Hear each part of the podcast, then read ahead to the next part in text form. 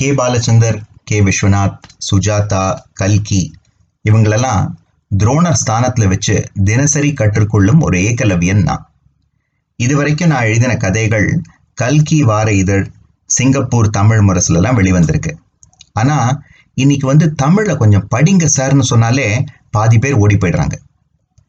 ஏன்னா இன்னைக்கு இருக்கிற இந்த நவீன வாழ்க்கை முறையில் தமிழை படிப்பதற்கு நம்ம செலவழிக்கிற நேரத்தை விட அதை இந்த ஆடியோ மூலம் கேட்பதற்கோ இல்லாட்டி இந்த யூடியூப் மூலம் பார்ப்பதற்கு செலவிட நேரம் தான் ரொம்ப அதிகம்.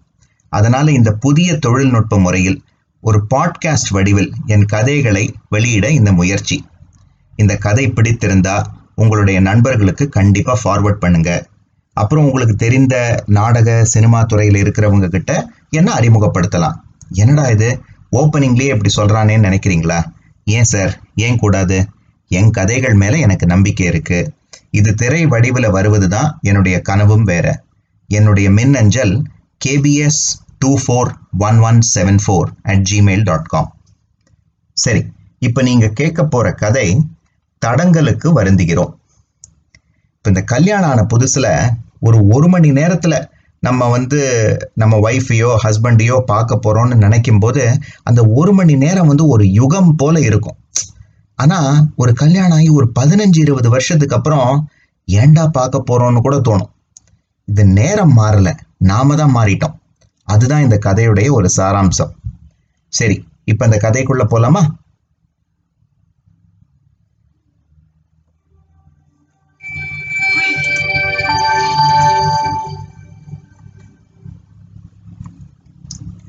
அலுவலகத்திலிருந்து கிளம்பும் பொழுது கைபேசி அழைத்தது.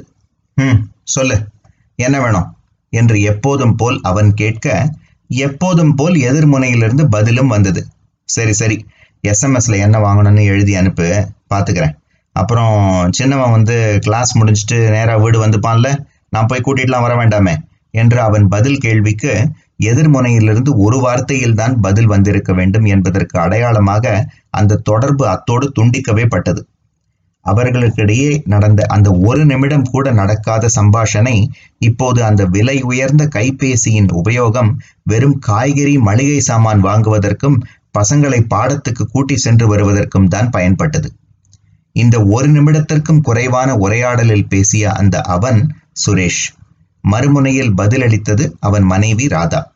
திருமணம் வீடு வேலை குழந்தைகள் வளர்ப்பு என்று அவர்கள் வாழ்க்கையின் ஆண்டு சக்கரம் இப்போது இருபது முறை சுற்றி வந்துவிட்டது. இருபது முறை சுற்றிய சக்கரம் இப்போது வெறும் அதே அரைத்த மாவைத்தான் அரைத்து கொண்டிருக்கிறது என்பதை நன்று உணர்ந்த பின்பும் அவர்கள் இருவரும் காலை ஐந்து மணி முதல் இரவு பத்து மணி வரை அந்த சக்கரத்தில் ஓடிக்கொண்டிருந்தனர்.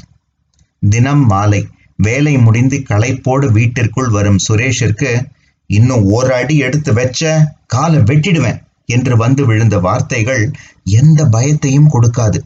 ஏனென்றால் மாலை பொழுதின் மயக்கத்தில் காளியம்மன் போல் பெரிய பொட்டு கழுத்து நிரம்ப நகை பளபளக்கும் சேலை என்று சகல மங்களகரமான குணாதேசங்கள் பொருந்தி வெறுப்பு பகை பழி வாங்குதல் கள்ளத் தொடர்பு என்று சமூக நல்ல ஒழுக்கங்களை போதிக்கும் சினிமா மார்க்கெட் இழந்த சில நடிகைகள் சீரியல் என்ற பெயரில் நடத்தும் கூத்து அவன் வீட்டிலும் தினம் ஒலித்து கொண்டுதான் இருந்தது. வீட்டு வாசலை கூட சாத்தாம அப்படி என்னத்தான் இந்த சீரியல் வேண்டியிருக்கோ என்று நுனிநாக்கு வரை கேட்க தோன்றும் அவனுக்கு அதன் பின் விளைவுகள் நினைத்து அந்த நாக்கு கூட உடனே அமைதி காத்துவிடும். மெல்ல தன் வேலைகளை முடித்துவிட்டு சிறிது நேரத்திற்கு பிறகு வந்தவனுக்கு எப்போதும் போல் மேஜை மீது இருக்கும் அந்த ஆறிப்போன தோசையோ இட்லியோ அவனை பாவமாக பார்க்கும். அதை ஏனோ தானோ என்று விழுங்கிவிட்டு அவனும் வாட்ஸ்அப் என்ற பெயரில் வரும் குப்பை செய்திகளை கிளற ஆரம்பித்து விடுவான். பக்கத்து அறையில் படித்துக் கொண்டிருக்கிறோம் என்ற பெயரில் அண்ணனும் தம்பியும் அந்த பருவத்திற்கேற்ப பேச்சுகளும் தங்கள் பள்ளியில் நடந்த சுவாரஸ்யமான விஷயங்களை பற்றியும் அசை போட்டு கொண்டிருப்பர். அவ்வப்போது சுரேஷும் ராதாவும் அவர்களிடம் கேட்டும் கேள்விக்கு ஆம் இல்லை என்று ஒத்தை சொல் பதில்களே வருவது இப்போது யதார்த்தமாகிவிட்டது. இதுவரை நீங்கள் படித்தது சுரேஷ் ராதா தம்பதியர் வாழ்க்கையில் இன்றைய நாள் இனிய நாள் என்று எழுந்தாலும் பொ- பொழுது கழியும் பொழுது முடியும் ஒரு ஒரு சராசரி நாள். ஆனால் அன்று சத்து வித்தியாசமாக இரண்டு விஷயங்கள் அவர்கள் வீட்டில் நடந்தது. முதலாவதாக பசங்கள் இருவரும் அடுத்த மூன்று நாட்களுக்கு பள்ளி சுற்றுலாவிற்காக விடியற்காலையே மலேசியா கிளம்பிவிட்டனர். இரண்டாவது அன்று இரவு எப்போதும் போல் சீரியலில் மூழ்கியிருந்த ராதாவையும் வாட்ஸ்அப்பில் மூழ்கியிருந்த சுரேஷையும் டமார் என்று ஒரு தொலைக்காட்சி பெட்டியிலிருந்து வந்த வெடிச்சத்தம் பல மாதங்களுக்கு பின் அவரவர் முகத்தை பார்க்க வழிவகுத்தது. ஐயோ டிவி பெட்டியிலிருந்து புகை வருதுங்க என்று சொன்ன ராதாவிடம் பின்ன இருபத்தி நாலு மணி நேரமும் அதை அலற விட்டா அதுக்கும் ஆயுசு முடியும் என்று பதிலளித்த சுரேஷிற்கு மனதளவில் சந்தோஷம் இருந்தாலும் இப்போது அதை எப்படி சரி செய்ய போகிறோம் என்ற தண்ட செலவை நினைத்து கோபமும் வந்தது. இன்னும் இரண்டு நாளைக்கு வார கடைசி. அப்போ திங்கள் தான் பழுது பார்க்க முடியும் போல என்று சொன்ன ராதாவிடம் நல்லதா போச்சு. எனக்கும் இப்போ பசிக்குது. சேர்ந்து சாப்பிடலாம் வா என்று பல நாள் கழித்து இரவு சேர்ந்து சாப்பிட கூப்பிட்ட சுரேஷை மறுக்க அவள் மனம் ஒப்பவில்லை. வீட்டில் இப்போது அமைதி நிலவியது. எந்த சத்தமும் இல்லை. சுரேஷும் ராதாவும் அமைதியாக மேஜையின் எதிரெதிரே உட்கார்ந்து பல நாட்களுக்கு பின்பு சேர்ந்து வெறும் இட்லி தான் சாப்பிட ஆரம்பித்தனர். ஆனால் இரண்டு இட்லி சாப்பிட்ட பின் இந்த இட்லிக்கு தக்காளி சட்னி இருந்தா இன்னும் நல்லா இருந்திருக்கும் என்று சொன்ன சுரேஷை ராதா ஏறிட்டு பார்த்தாள். ம் நீங்கள் சொல்றதும் சரிதான். உங்களுக்கு ஞாபகம் இருக்கா? கல்யாணம் ஆன புதுசுல நான் அதைத்தான் பண்ணுவேன். நீங்க கூட விரும்பி சாப்பிடுவீங்க. அப்புறம் அதையே அடிக்கடி பண்றியேன்னு சொல்லி கிண்டல் கூட அடிப்பீங்க. ஞாபகம் இருக்கா உங்களுக்கு? என்று அவள் புன்முறுவலோடு கேட்க இப்போ ஏன் பண்றதில்ல? என்று அவன் பதில் கேள்விக்கு பசங்களுக்கு பிடிக்கிறதில்ல. அதனால பண்றதில்ல என்று ராதா சொன்னாள். அதற்கு சுரேஷ் மெல்ல சிரித்தான். எனக்கு பிடிக்குமே என்று மட்டும் சொல்லி சாப்பிட்டு எழுந்தவனை ராதா மெல்ல பார்த்தாள். அந்த நிமிடத்தில் அவள் தக்காளி சட்னி பண்ணாத குறை அவள் மனதில் நிற்கவில்லை. வெறும் இட்லியாகவே இருந்தாலும் சேர்ந்து சாப்பிட்டு அவர்கள் இருவரும் இரண்டொரு பழைய நினைவுகளை பற்றி பேசியது அவளுக்கு மகிழ்ச்சி அளித்தது.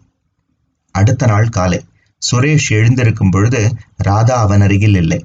சற்று முற்றும் பார்த்தான். இன்னைக்கு எங்க? பசங்க வேற இல்ல? பக்கத்துல பாக்குறதுக்கு டிவி கூட இல்லையே. ஒருவேளை எங்கேயும் பக்கத்து வீட்டுக்கு போயிட்டாலோ? டிவி பார்க்கறதுக்கு என்று எங்க போனா இவ? என்று தனக்குள் பேசிக்கொண்டவனுக்கு அடுக்களையிலிருந்து ஏதோ மிக்சி அரைக்கும் சத்தம் வந்தது. நேரே சென்று பார்த்தவனை சுட சுட குழிப்பணியாரமும் தக்காளி சட்னியும் வரவேற்றது. ஹே என்ன ராதா இது? ஏதோ ஒரு பேச்சுக்கு நேற்று ராத்திரி சொன்ன அதுக்குள்ள தடபுடல் பண்ணிட்ட? என்று வெறும் தக்காளி சட்னி பண்ணியதற்கே தடபுடல் சொன்ன சுரேஷை ராதா ஆசையோடு பார்த்தாள். ஆமா நீங்க வேற வாய் விட்டு கேட்டுட்டீங்க. அதுக்கப்புறம் இது கூட நான் பண்ணலைன்னா எப்படி? என்று சொன்னவளை பார்த்து சிரித்தவன் அதே அந்த த சட்னியில் கை வைக்க வந்தபோது ராதா செல்லமாக தடுத்து விட்டாள். முதல்ல குளிச்சுட்டு வாங்க அப்புறம் சேர்ந்து சாப்பிடலாம் என்று அவனை திருப்பி அனுப்பும்போது அவள் இரண்டு கைகளும் சேர்ந்து அவன் தோளை செல்லமாக பிடித்து தள்ளியது. அன்றைய காலை பொழுது அமைதியாக கழிந்தாலும் சுவாரஸ்யமாக கழிந்தது. சாப்பிட்ட கையோடு இப்போது சுரேஷ் தன் அறைக்கு சென்று கைபேசியில் ஏதோ பார்த்து கொண்டிருந்தான் அதை பார்த்த ராதாவிற்கு சற்று கோபம் வந்தது. அவனிடம் கேட்க வந்தவளை ராதா நம்ம ரெண்டு பேரும் சேர்ந்து படம் பார்த்து ரொம்ப வருஷம் ஆயிடுச்சுல?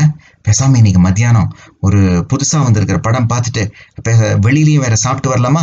என்று சொன்ன சுரேஷை ராதா தடுக்கவில்லை. எந்த படம் கேட்கல? என்று மீண்டும் அவளிடம் படத்தை பற்றி கேட்ட சுரேஷிடம் படமா முக்கியம் என்று அவள் மனதில் எழுந்த சிலுமிஷ உணர்வு அவளுக்கே ஆச்சரியத்தை கொடுத்தது. இருபது வருஷத்திற்கு அப்புறம் இரண்டு வளர்ந்த பசங்களுக்கு பின்னும் இந்த எண்ணம் வந்தது அவளுக்கு சந்தோஷத்தை கொடுத்தது. இப்போது சீக்கிரம் படத்துக்கு செல்ல தயாரானாள். நேரம் ஆகிக் கொண்டிருந்தது. ராதா சீக்கிரம் வா ராதா என்று சற்று மாறுதலாக அன்று பொறுமையோடு கூப்பிட்ட சுரேஷை இதோ வந்துட்டேன் என்று சொல்லிக்கொண்டே வந்த ராதாவை ஆச்சரியமாக பார்த்தான். என்ன புதுசா கல்யாணம் ஆன மாதிரி பாக்குறீங்க? ஞாபகம் இல்லையா? இது நம்ம ஐந்தாவது கல்யாண நாளுக்கு நீங்க எனக்கு தெரியாம வாங்கி கொடுத்த சேலை. நான் கூட அப்போ ரொம்ப கோவிச்சுக்கிட்டேன். இந்த கலர் எனக்கு பிடிக்கல சொல்லி அதுல உங்களுக்கும் வருத்தம். அதுக்கப்புறம் எனக்கு வாங்கி கொடுக்கறதையே ஒரேடியாக நிறுத்திட்டீங்க என்று ஆதங்கத்தோடு சொன்ன அவளை சரி சரி பழசெல்லாம் எதுக்கு? சீக்கிரம் போலாம் என்று அவன் சொல்ல இருவரும் கிளம்பினர். இப்போது பெரிய திரையை விரும்பி பார்க்க சென்றவர்களை ஏக்கத்தோடு அமைதியாக பார்த்தது அந்த சின்னத்திரை ஒளிபரப்பும் தொலைக்காட்சி பெட்டி. படம் மதிய உணவு முடிந்து வீடு திரும்பியவர்களை வீட்டில் அதே அமைதி வரவேற்றது. உள்ளே வந்த கையோடு ராதா அடுக்களை பக்கம் சென்று சூடாக இரண்டு காப்பி கலந்தாள். உடை மாற்றி வந்த சுரேஷிற்கு தான் கேட்காமலேயே தன் மனம் விரும்பிய சூடான காஃபி அவனை வரவேற்றது கொஞ்சம் சந்தோஷமாகவும் இருந்தது. காப்பியை கையில் வைத்துக்கொண்டு இருவரும் பார்த்த படத்தை பற்றி ஒரு மணி நேரத்திற்கு மேல் அலசினர். அப்போது அவர்கள் கல்யாணமான புதிரில் அவர்கள் வீட்டருகே இருந்த காஃபி ஷாப்பில் உட்கார்ந்து பேசிய ஞாபகம் இருவருக்கும் வந்தது.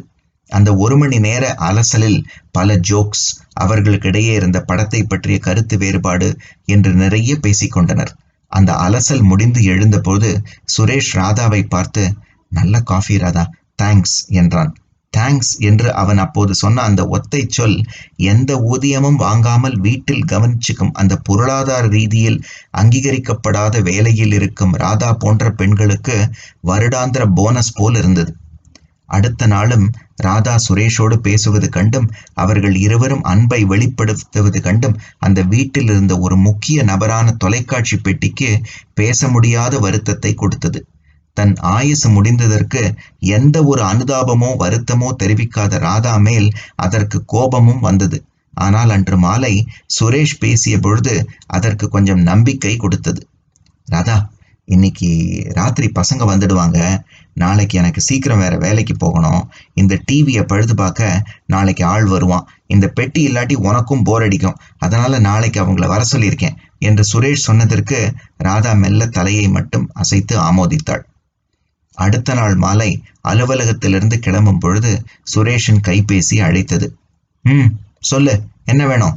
என்று எப்போதும் போல் அவன் கேட்க எப்போதும் போல் எதிர்முனையிலிருந்து பதிலும் வந்தது. சரி சரி. எஸ்எம்எஸ்ல அனுப்பு. என்ன வாங்கணும்னு எழுதி அனுப்பு. நான் பார்த்துக்கிறேன் அப்புறம் அந்த தொலைக்காட்சி பெட்டி என்று அவன் கேட்டு முடிப்பதற்கு முன் ராதா தொடர்பை துண்டித்து விட்டாள். கொஞ்சம் சலித்து கொண்டான். வழக்கம் போல் களைத்து போய் வீடு திரும்பியவனுக்கு வீட்டின் கதவு திறந்து இருந்தது கண்டு ஆச்சரியம் கலந்த கோபம் வந்தது. வீட்டிற்குள் காலடி எடுத்து வைத்தபோது அங்கே அந்த தொலைக்காட்சி பெட்டி பழுதுபாக்கும் நிறுவனத்தின் நோட்டீஸ் இருந்ததை பார்த்தான். அந்த நோட்டீஸில் வாடிக்கையாளருக்கு வணக்கம். உங்கள் தொலைக்காட்சி பெட்டி பழுதாகிவிட்டது. அதை சரி செய்ய வேண்டிய பொருள் சீனாவிலிருந்து வர வேண்டும். அதற்கு இன்னும் ஒரு மாதம் ஆகும். அதுவரை தடங்களுக்கு வருந்துகிறோம் என்று எழுதியிருந்தது. அப்போது அவன் எதிரே வந்த ராதா வாங்க வாங்க என்று சிரிப்போடு அவனை வீட்டிற்குள் வரவேற்றாள். பின் அவனை பார்த்து நமக்குள்ள ஏற்பட்ட அந்த பல வருஷ தடங்கள் இந்த ரெண்டு நாள்ல நம்ம மனம் விட்டு பேசி சிரிச்சு பழகி சேர்ந்து படம் போன போது அப்படியே போயிடுச்சுங்க. உண்மையை சொல்லணும்னா நாம தான் தடங்களுக்கு வருந்தணும் என்று அவள் சொன்னபோது சுரேஷ் மெல்ல ராதாவை அணைத்து முத்தம் கொடுக்க வந்தான். ஐயோ விடுங்க பசங்க திரும்பி வந்தாச்சு. என்று அவன் முகத்தை அவள் கையால் திருப்ப முனைந்த போது அவள் கையிலிருந்து வந்த அந்த தக்காளி சட்னியின் வாசனை அவர்களுக்கிடையே இனி தடங்கள் எதுவும் இல்லை என்பதற்கு அடையாளமாக இருந்தது. கதை எழுதியது சிவகுமார் கேபி